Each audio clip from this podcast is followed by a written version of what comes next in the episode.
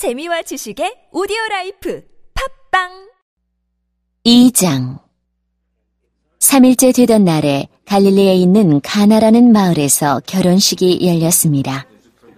예수님의 어머니도 결혼식에 참석하였고 예수님과 그분의 제자들도 결혼식에 초대받았습니다.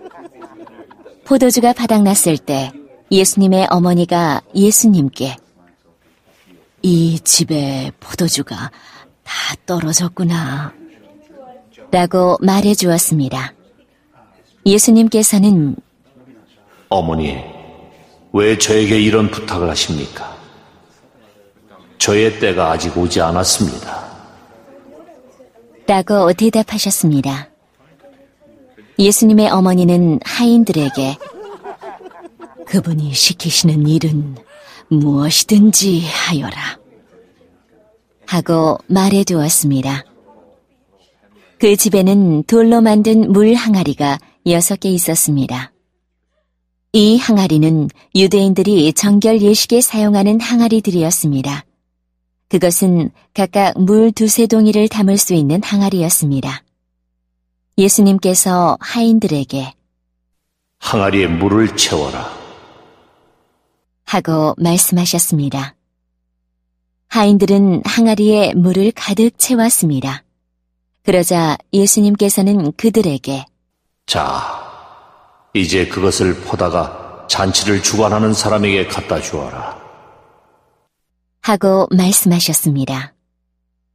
하인들은 물을 떠서 잔치를 주관하는 사람에게 갖다 주었습니다.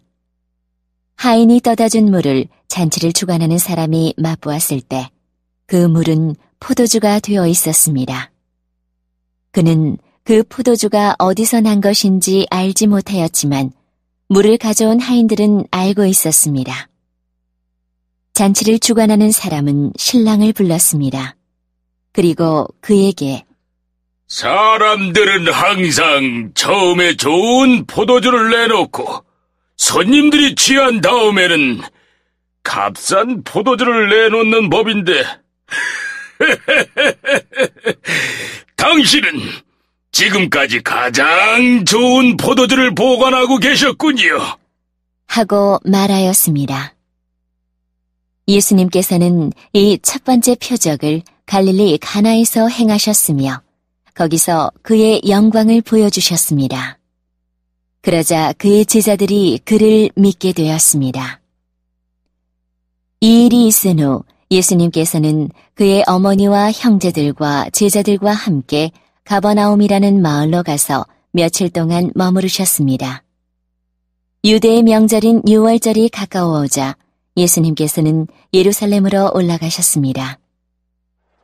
예수님께서는 성전 뜰 안에서 소와 양과 비둘기를 팔고 있는 사람들과 또 상에 앉아서 돈을 바꿔주는 사람들을 보셨습니다.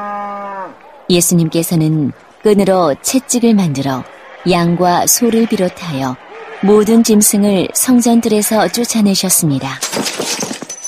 예수님께서는 돈 바꾸는 사람들의 상을 뒤엎으시고 그 사람들의 돈을 흩트리셨습니다. 그리고 비둘기를 파는 사람들에게 명령하셨습니다. 이것들을 여기서 치워라. 내 아버지의 집을 시장터로 만들지 마라. 이때 제자들은 성경에 주님의 집에 대한 나의 열심이 불처럼 나를 삼켜버렸다 라고 기록된 것을 생각하였습니다. 유대인들은 예수님께 당신은 당신에게 이런 일들을 행할 권리가 있다는 것을 증명할 무슨 표적을 행할 수 있습니까? 하고 물었습니다. 예수님께서는 이 성전을 허물어라. 그러면 내가 3일 만에 이것을 다시 세우겠다. 라고 대답하셨습니다. 그러자 유대인들은 이 성전을 건축하는데 46년이 걸렸는데 당신이 3일 만에 다시 세우겠다는 겁니까? 라고 반문했습니다. 그러나 예수님께서 말씀하신 성전은 그분 자신의 몸을 가리키는 것이었습니다. 예수님께서 죽은 자들 가운데서 부활하신 후에 그분의 제자들은 예수님께서 이렇게 말씀하신 것을 기억하였고 그들은 성경과 예수님께서 하신 말씀을 믿었습니다. 예수님께서 예루살렘에 계시는 6월절 기간 동안 많은 사람들이 그분이 행하시는 표적을 보고 예수님을 믿었습니다.